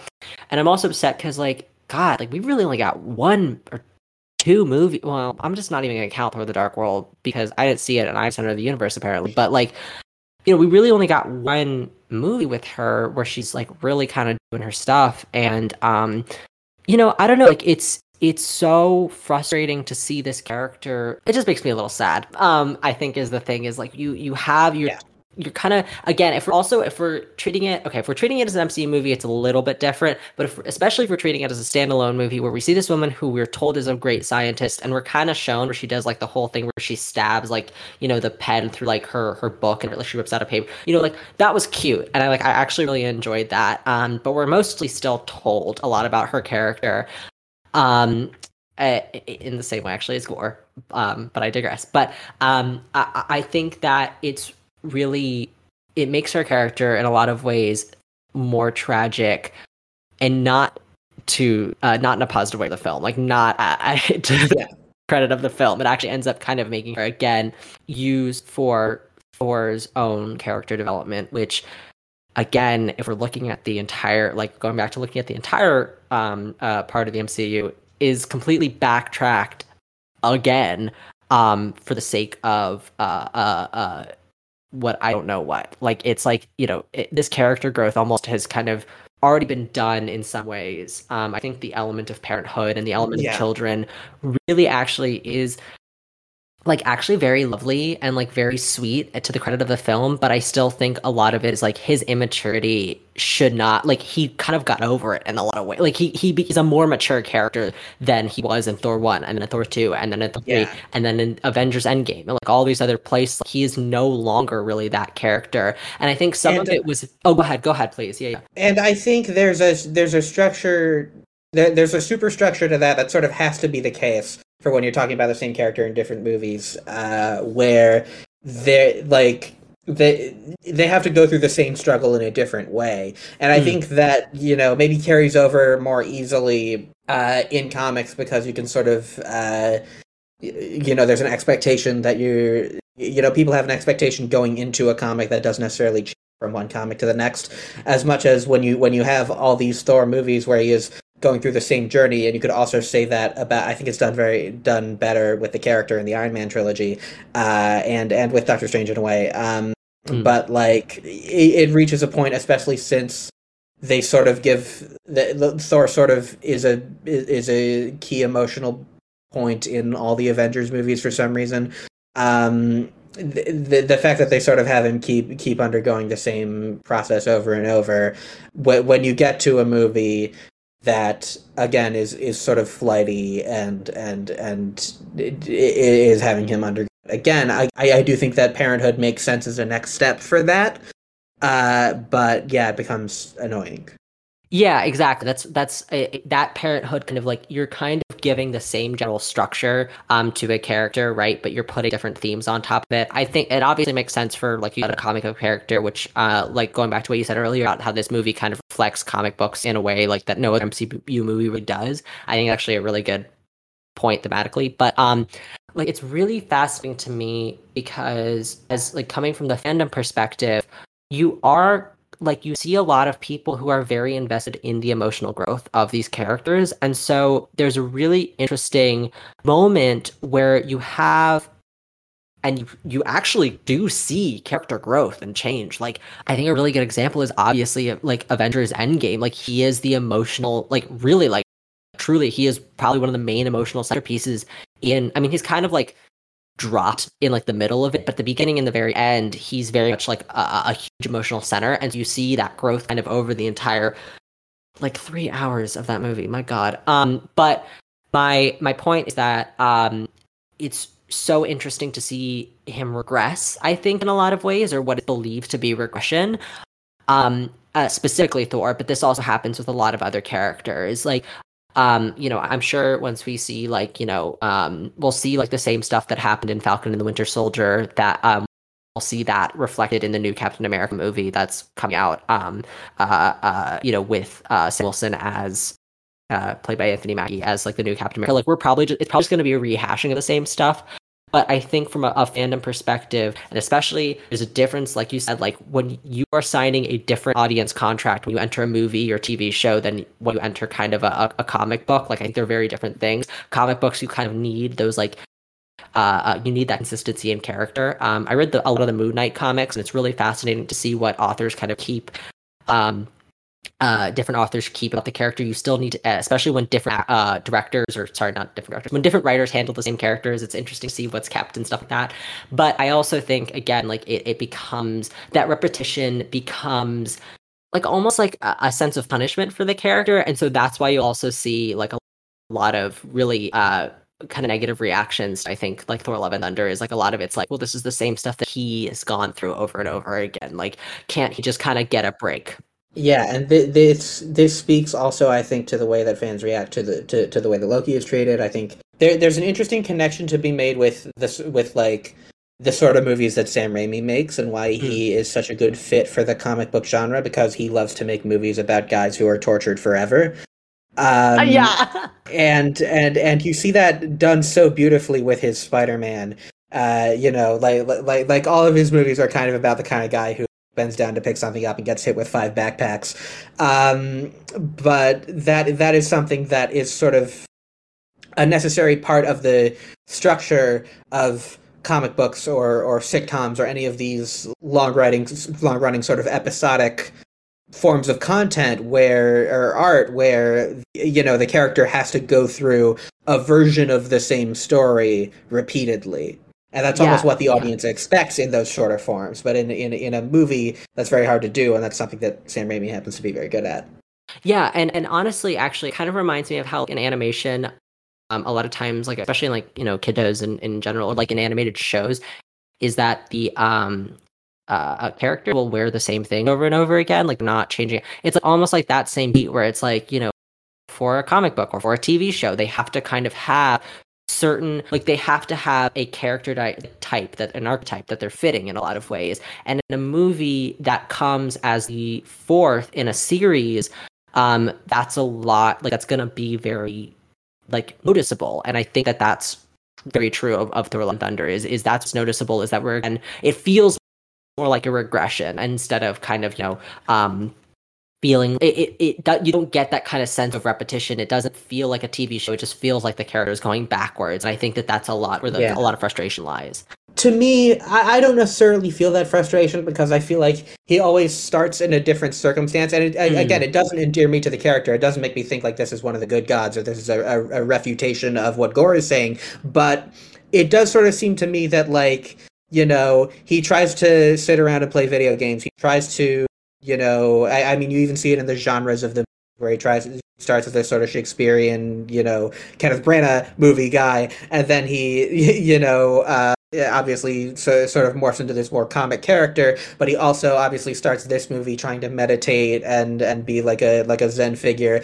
And there's just sort of a sense that, like, his self-centeredness and his, like, unseriousness, Like there's something about his personality that is never going to be fixed, and I find that interesting. But I also see how someone who wants to like Thor would hate that. Right. I think it's also really interesting because, again, kind of bringing up Gore as well, is actually really interestingly, that brings up another piece that I've had and kind of floating in my head, is ideas of immortality and, like, gods and immortality and consequences and stuff like that is a really fascinating theme. And I mean, it's kind of blatant if once you point it out, but, like, you know, while, like, Natalie Portman and Gore are struggling with ideas of mortality and of, you know, children's mortality and their own mortality, et cetera, versus the gods, and even the Asgardians have an extended life period, and so they seem mortal to us. You know, Thor does age canonically, but very, very slowly, and. I think, so again, he's also been, like, all these other gods are supposedly immortal, or they age differently. And I think that that's, like, a really interesting point to make about an immortal, is that, again, like, something about the personality, like, just will not change. Because, I mean, it's true, like, it's, you know, when you live forever, like, you can change forever pretty much, like, you know what I mean? And so there's going to be something about you but there is going to be something about you that sticks around. And I think that kind of, like, you know, he was born a prince, and, like, you know, he was raised in these sets of circumstances, and he's undergone a lot of shit. And, like, you know, I think that he does actually kind of does morph a little bit, like you said, from, you know, movie to movie in a lot of ways. But I do think that there are certain beats, again, and I'm, like, specifically going back to his relationship with Loki, which I'm kind of over. Like, I don't really care as much about Loki anymore. Like, I'm kind of over my edgy middle school phase, but that he still will hold, like, a piece in my heart just for that. I still think that, like, that's where people kind of get that sense of frustration. But you are right a lot about all the other elements of him as a character, kind of that piece of personality that's never changed, which, again, like, kind of corresponds to his mortality in a lot of ways. Yeah, and I think that is just an interesting tension to bring into the MCU in general, and something that I think maybe, again, is what Taika is going for here, is that sort of tension between, like, the seriousness and the weight of human life, and how people who kind of live forever, both, I mean, Thor, but also, you know, Korg and these sorts of characters who can kind of, you know, get their heads cut off and then keep walking around. And that's something we've seen in the MCU before, but I think that there is a little bit of a sense there of, like, he's trying to play off of, you know, I mean, maybe even the idea is that, you know, this immortal can't really comprehend mortality, or the struggles of mortality, is sort of finding the thing that lasts eternally within humans, which is love, and that may be the thing that is trying to come around to. And, you know, I think that's interesting, but I also think that conversation is something that was being had in Eternals in an interesting way as well. Yes. I think that, I think that, again, kind of like connecting it to Eternals in a lot of ways, of, like, those conversations are kind of there in the background, but you have to dig for them, I think, is really kind of what makes it, again, like a frustrating watch in a lot of ways, where you kind of see the surface level and, like, you don't get those themes communicated. Kind of what you see is Eternals, of course, is a different story. I don't really want to get it. You know, I want to stay on Thor: Love and Thunder. But I do think that it's an interesting comparison to draw because, again, those ideas of immortality and I think what's also really interesting is drawing a parallel to Natalie Portman's character, to Jane, and to how she is not actually cured by Mjolnir. I think I'm pronouncing that right. I really hope I am. But she's not actually cured by Mjolnir. She's instead still dying. It's just that she's kind of putting on a really she's putting on a facade, literally, and a glamour. Her strength is not real. She passes away because it's draining her energy and all this other stuff. And so I do think it also speaks to a very interesting idea of bravado and what is reflects Thor in this way of what is Thor putting on, especially when you keep looking at although it's kind of shown through jokes, his desire to keep Mjolnir around and to still use it is really interesting to see.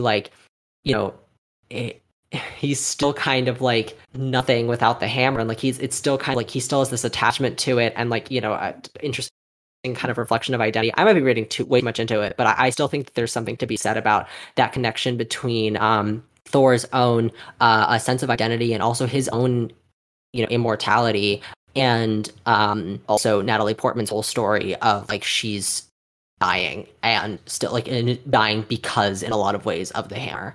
Moving on from that, I guess we can just talk about what else was in this movie.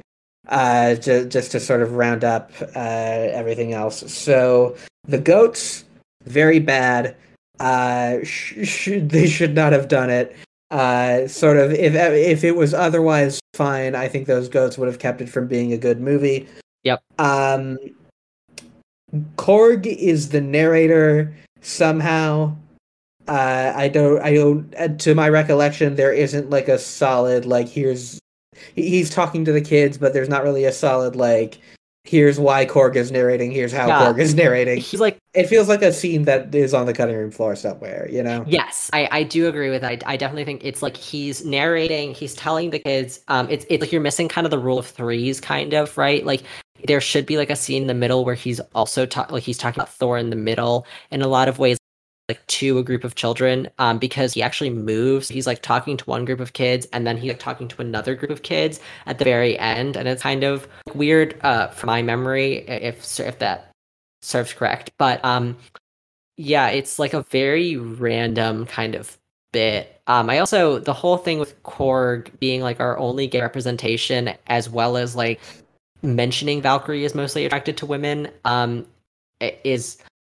Really, and her kissing the hand of a naked lady or a nymph or whatever, that was kind of disheartening, being honest. Yeah, and the specific lore of how Korg's species is all male and they reproduce by holding hands is pretty bad. It's really stupid. It's really dumb. Whatever. I was just I knew because so I that was one of the spoilers that I kind of saw was that that's how they reproduce, and I was that just feels a little homophobic. It feels disingenuous. Yeah. It feels stupid as fuck, and it just feels shoved in there. And so that's also again kind of going back to the whole kind of issue with Natalie Portman and her character being killed off and for the service of Thor's emotional growth.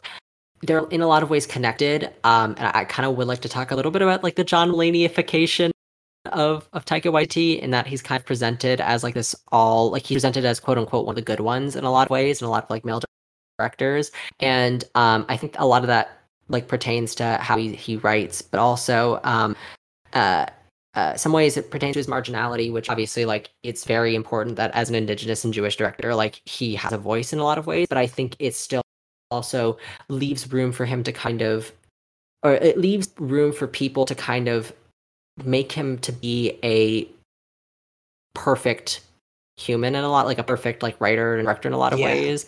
And it's really frustrating to see. Yeah.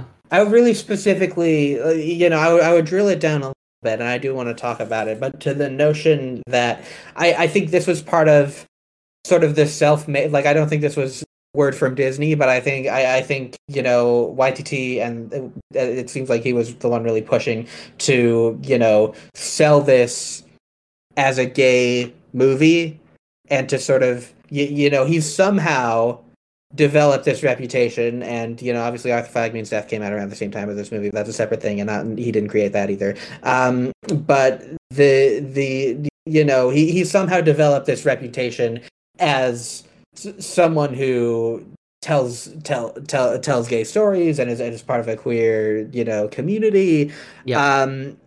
Apropos of almost nothing. It's, and I think it's the same way as John Mulaney. Like, somehow, like, he's like a slight, like, I think it happens a lot to Jewish men too. I think John Mulaney just, like, I don't know, like, what his, like, he was kind of just like a little white boy, you know what I mean? But I think it's still a very similar attributing and trying to give you know, Taika Waititi is, like, more in that sense of, like, queerness, but I think, and while John Mulaney is, like, more in the sense of kind of, like, the perfect feminist male in a lot of ways.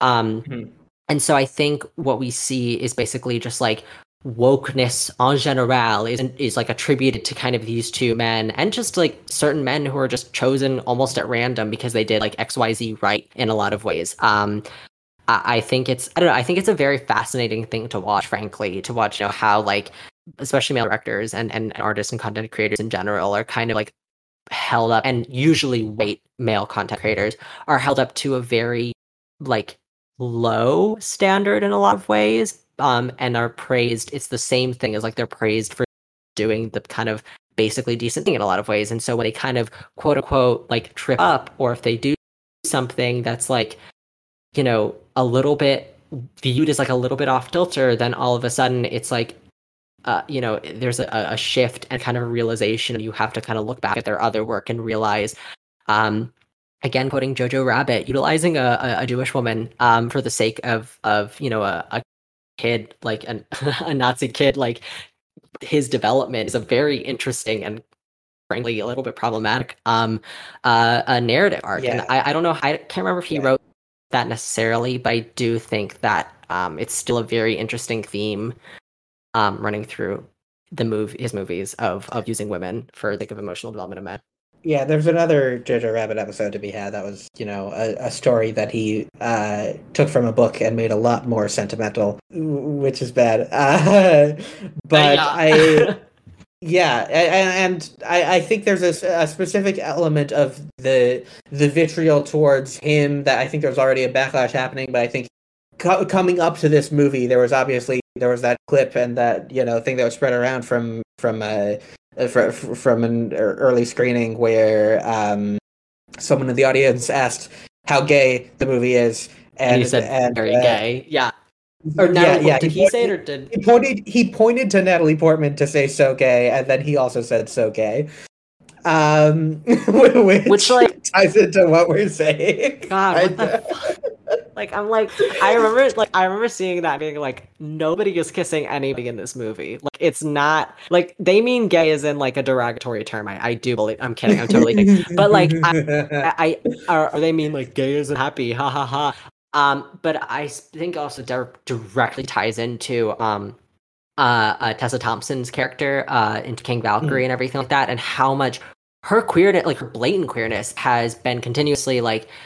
I don't know if it's, again, I don't know if it's Disney, and you know, there might come out something in the future being like, we tried to push for this character to say I'm a lesbian and like, you know, kiss a woman and like really like do, or it comes from Taika Waititi himself. Like, I really don't know, but this happened at Thor Ragnarok where they're like, oh, she's bisexual. We were going to have a scene, and we always imagined her like falling away from her girlfriend, and they do directly mention her girlfriend, which is like a step in like the right direction. But still, at the same time, what's very frustrating is the fact that it's just always, and it's always like lesbians that it happens to, but like the kind of like brushing under the rug of queerness, and like just kind of like pointing at it and like giving it finger guns, and being like, "We see you, slay," and then like immediately turning the other way and covering it up with a very heterosexual kiss. I don't know. It's just, it's like, it's so frustrating, because I do think Tessa Thompson, I don't know if she's necessarily pushing for it herself. I really can't attribute, you know, some of the stuff she said in interviews leads me to believe otherwise, frankly, that I don't really think that she believes in kind of a doing anything for this character, etc. Like, I don't know. I don't know. What I do see again is just that consistent, like, you know, undercutting of queerness and kind of making it, again, with the Korg stuff, making it into a joke. And, like, you know, the character, like, his, which I did laugh. I'm going to be honest. I did laugh at the very end when we see Korg's new boyfriend and whatever, and, like, his new husband or whatever you want to call him, like, having, like, the stereotypical, like, Tom of Finland, like, mustache. Like, I did laugh, yeah. And I thought it was fucking hilarious. But I don't think, yeah. I'm not sure if they meant it to be funny for gay people or funny for straight people, and that's what really worries me. Yeah, we're probably gonna cut some of that, but I did want to. I guess that's another element to consider, is that, like, everyone was kind of fucking on this movie. Like obviously Tessa Thompson and Taika Waititi and Rita Ora had that sort of three-way dynamic between them, and, you know, Natalie Portman was kind of getting, like they're, you know, it's probably an element of it. And to talk about Chevy Chase, it's sort of like, you know, you hear the stories about Caddyshack and the sequels where it's just, like, sort of written by, like co-written by cocaine.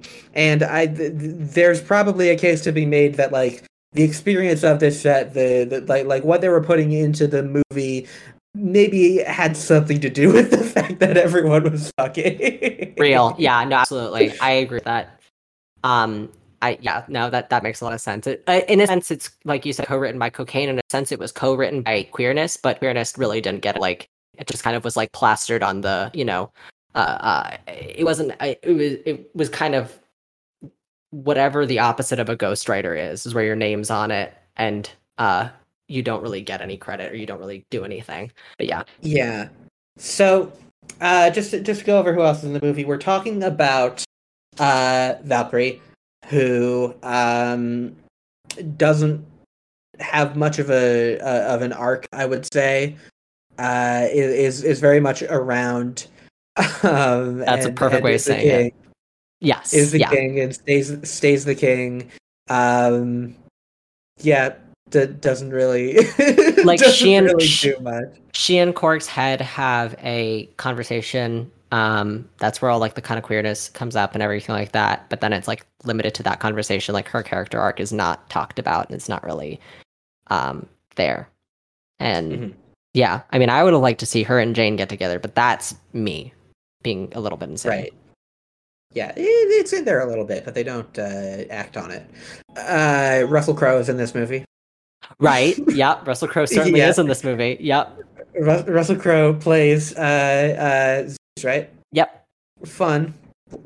You know, I don't dislike it. No, he was having a time. He was chilling. Like, I thought that was a really funny scene. Again, like, the whole structure of this movie is a hot mess in service of jokes. But, like, Russell Crowe, man, like, just, he was having a time, like, you know, and it was definitely, like, a funny part. Yeah. Yeah. And I think that was one of the more thematically resonant scenes in the movie, that idea of, like, you know, the gods really don't care and they're just, you know, having fun in paradise. And it's like, he's not going to come here, so why should we? Exactly. Right. And he doesn't. Like they're ultimately right that they do get to remain in that bubble, probably until the very end. But, I just think that's, you know, thematically, one of the scenes that works the most. And Love, the other character, is Gore's daughter, who is only referred to as Love. Right. Was she played by Chris Hemsworth? Kid, or was that by Christian Bale's kid? Because I know they use their kids on the set. All the actors pretty much use their kids on the set. And in regards to that, also, like, you don't have to keep this in, but there was also, like, kind of an unnamed lesbian couple that had a son together. I think that they were the ones taking care of Heimdall's son, whose name I am genuinely forgetting. Axel, thank you. They were the ones who took care of Axel. Which I think is also interesting. But the main point was, I thought that scene at the end with Thor and Love was with him like putting on her boots and everything. It was just so freaking cute. And I think that's where I got the idea that that was Hemsworth's own kid. It is. Okay. Nice. All right. I'm right. Yeah. Speaking of, there is the story with Heimdall's son that is sort of like sort of a dead naming thing going on there. You know, I did pick up on that. I mean, as the resident trans person in the theater next to my, who had changed their name, actually, I should be correct myself. Like sitting next to my other trans friend as the person who had changed his name, I was like, huh, like this is interesting. Like there's a little bit something going on, but not enough. I don't think in a way that they could pass it off as trans rep and be like, look at this. But I think that for cis audiences would probably never really pick up on.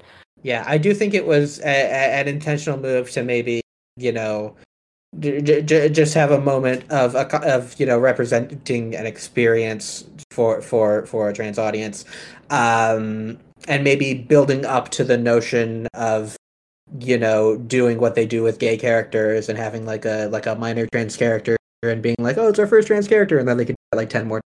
Yes. Yeah. I definitely think that's a good thing to pick up on. And I think that you're probably right, you know, in a lot of ways.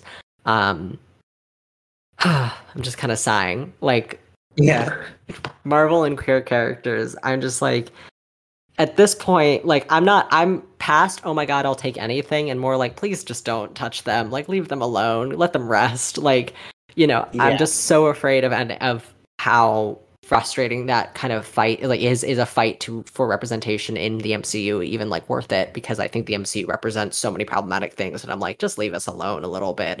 And like when representation does come, it's probably going to be the same thing as like Avengers Endgame or even like this, where it's like not representation that can be viewed by cis people, which, you know, there's a lot of arguments in there about whether or not that's progressive, or, you know, like should we be catering towards cis audiences, but I digress. The Guardians of the Galaxy are in this movie. The Guardians of the Galaxy are in this movie. I hate Chris Pratt for so many reasons, but like, I do think that it was fun. I liked them. I liked the fact that they were there. I think it's like, it's totally, you know, not like really that relevant in a lot of ways, but it was nice to see them. Was Gamora there? I think not, because the like whatever happened in the Avengers. Okay, good, because I know that was gonna be their like, I think that was their most recent appearance since Avengers, or their newest appearance since Avengers Endgame, and yeah. Everybody was wondering what was gonna happen with Gamora, because everybody was pissed off that she was killed off. And I remember, so I, you know, technically there was like, oh, the way that they did it, there was room for like 2014 Gamora to come back and everything like that. But yeah, I think she was not in it, and they will do whatever they're going to do in the next Guardians movie, or right. In the Groot TV show. Oh my God. Jesus Christ. I think that they're just throwing shit at a wall and just, you know, hoping it sticks. Yeah, I like that they're doing, you know, sort of different shit on Disney Plus, but I'm not watching any of it. Oh no! I mean, the one thing that I watched Moon Knight and I watched Loki, and like the rest of it, I'm just like, I didn't even watch WandaVision because I was like, I just don't, I'm not a big Elizabeth Olsen fan, so like not whatever. My point is that like I agree, I'm in the same vein of like. All right, like there's so much going on, and the quality, like, you know, as bad as some of these movies can get, the quality of the shows, the worst of the, like, can be really bad. I did watch Falcon and the Winter Soldier, and that was like fine, and it's all fine, and that's, I think, the point is like, yeah, whatever. Yeah. I watched WandaVision, which I like a lot, and I watched Loki, which I also like a lot, and I don't know what would get me to watch another one. Like, right. It's just like a case by case thing, and I think Marvel, you know, Disney built up this thing for so long of like every Marvel movie is a must see movie, and they can't replicate that with the Disney Plus shows, I think. Right. As much as they try, they really, really, really try. I mean, like the Moon Knight and Falcon the Winter Soldier and WandaVision especially, like, and Loki. I think Loki was like kind of, I don't know, less so. It kind of was driven by like the weight of his own personal fandom, but like I think in a lot of ways, like Moon Knight and Falcon and Winter Soldier, it is actually interesting, speaking of Loki, speaking of Disney Plus shows, whatever, we'll get back kind of on track if we need to, but a lot of these shows are supposed to lead into movies themselves, so they're really trying to force that, even though Loki was supposed to technically end up in Multiverse of Madness, like it was supposed to end up as like a segue into Multiverse of Madness. From what I understand, that very clearly did not happen.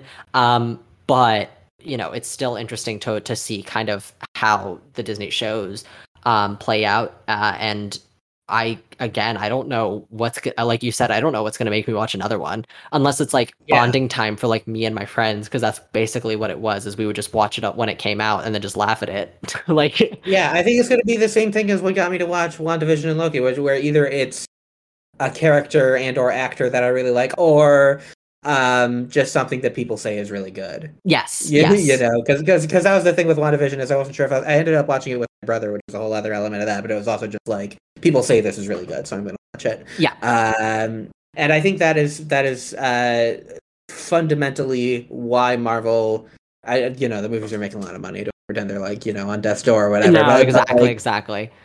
The reason that Marvel is faltering right now is because at the end of Iron Man, they announce Avengers. At the end of Avengers, they announce Thanos. And then they're building and building to Thanos, doing all this other stuff.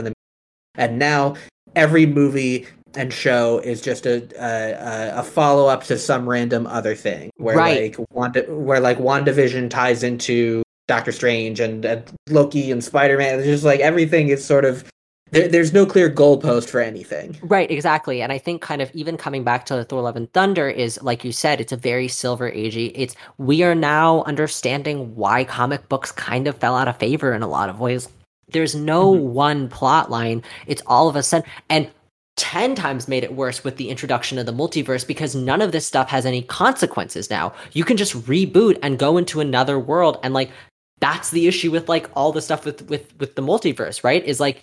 of course they're going to have, like, which, by the way, Kang and then Secret Invasion are two totally separate things. So that's really interesting to see play out. But I think we're still kind of, what we're seeing again is really the comic bookification of it all. Like, watching how all of these different, like, writers and directors and producers and all, like, how they're trying to kind of, like, there is sometimes a plot line that's there. And then there's also But what I find really interesting is we're also seeing the consequences of the shift away from kind of very specifically narrative-based and like a long-reaching narrative, and more towards a desire for character. Like, it's about the character, and it doesn't, like, the story itself doesn't matter as long as this character does X, Y, Z. You know what I mean? Like, it's just people want to clip their favorite. It's like the same reason why people like always make fun of like cameos and stuff like that, like, and end credits, you know what I mean? It's like, oh, this character is doing this and this character is doing that, and like, oh, like, that's kind of what's been joked about for a long time with the MCU, is this, like, and it's kind of, honestly, kind of a newer thing, actually, is like, here's your favorite Blorbo doing this thing. And I think now we're really seeing the consequences of it, because there's so many directions that this whole series is taking, and to its detriment. So there's one more character. That character is Hercules, played by Brett Goldstein, who appears in one of our post-credits scenes. And this is... let me try to count the times that this has happened. So you have Harry Styles as Eros. You have Charlize Theron as Clea, right? At the end of Doctor Strange? Yes, I believe so. And is there another one? Hold on, I'm trying to think of, like, another, like... yeah, but it has happened 3 times in this phase. In this phase, specifically, yeah. Yeah, where we are... introduced to characters who are a known actor in some kind of fun costume, who are like, I have to do something important. And obviously the first time that happened was Nick Fury at the end of Iron Man, and that sort of became the the calling card. That was how Thanos is introduced. That's how the next step has been introduced. But when you have three of them in such close proximity from such different stories, also Blade shows up in voiceover at the end of Eternals. Also, that's the other one. Thank you. That's great. That's perfect.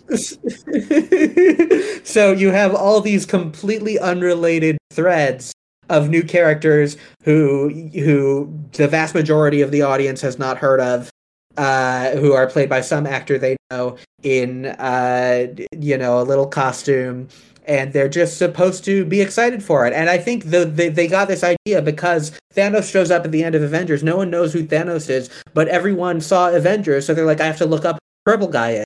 They're not going to do that for every movie. Oh my god. No, you're exactly right. It's just, again, it's like that's the whole MCU formula, right? It's just introducing, like, but again, it's like the so many threads thing versus like kind of having one consistent narrative. Like Thanos pops up multiple times, right? Like he's a consistent villain. It's kind of like what Kang is supposed to be now, like coming into this new era of like the multiverse, BS. Has not appeared in a single movie. Exactly. Like he appears, and then he appears at the end of Loki. We're talking about TV shows, right? Like it's right. Okay, yeah. But first of all, I do want to say Brickelstein is very attractive, and I'm not upset at looking at his face and body.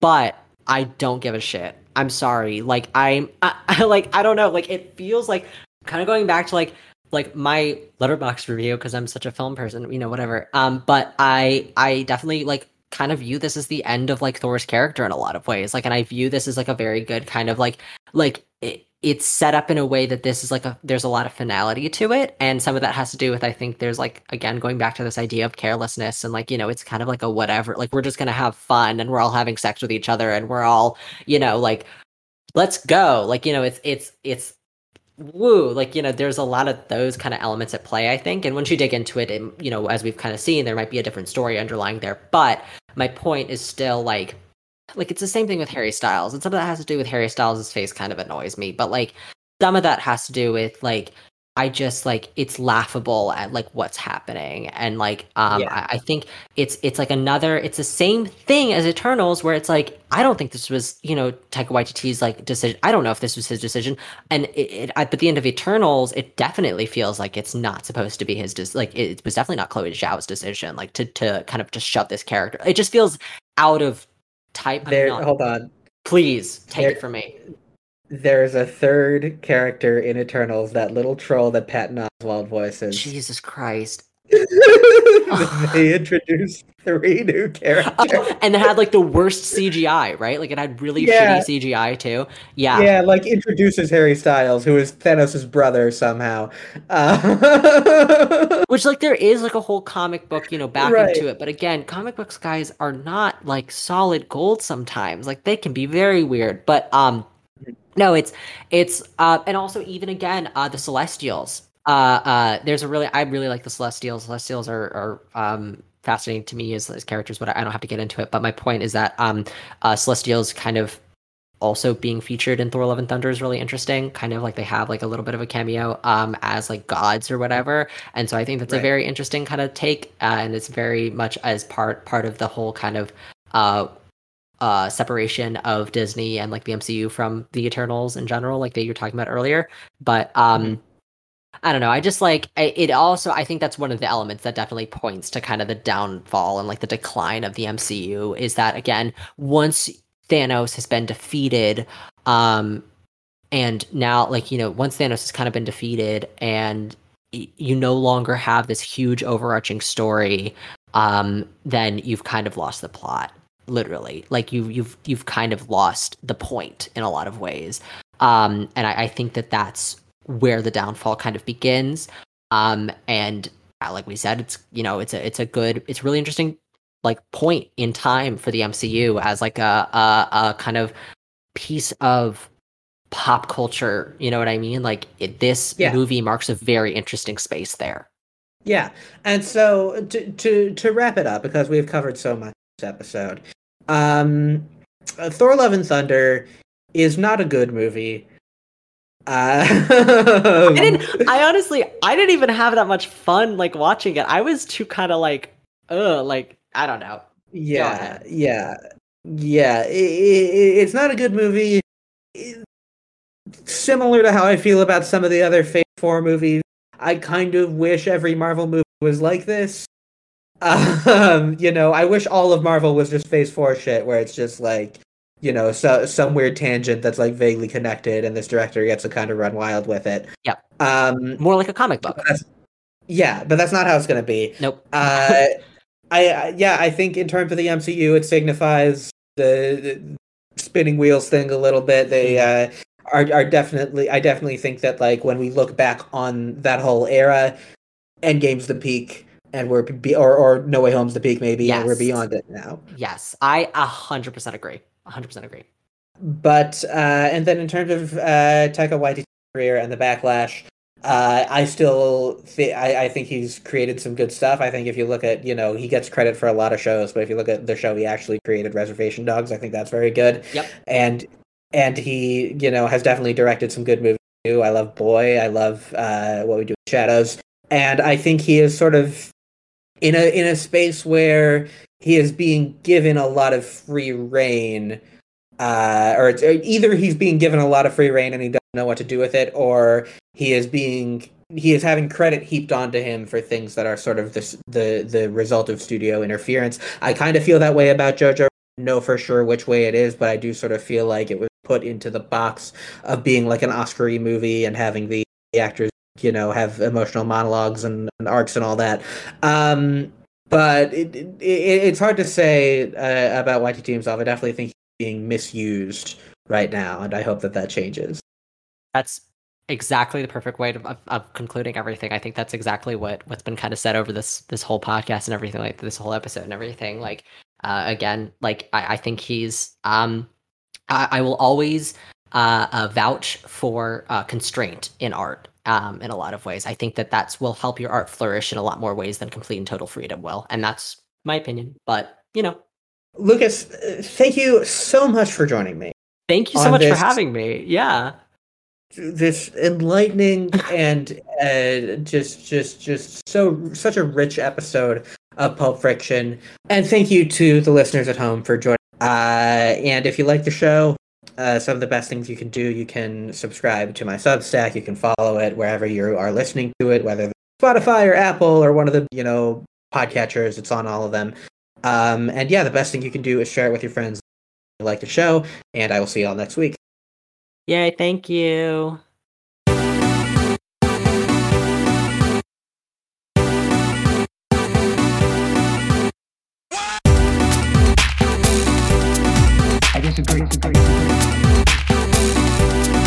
I disagree, Gary.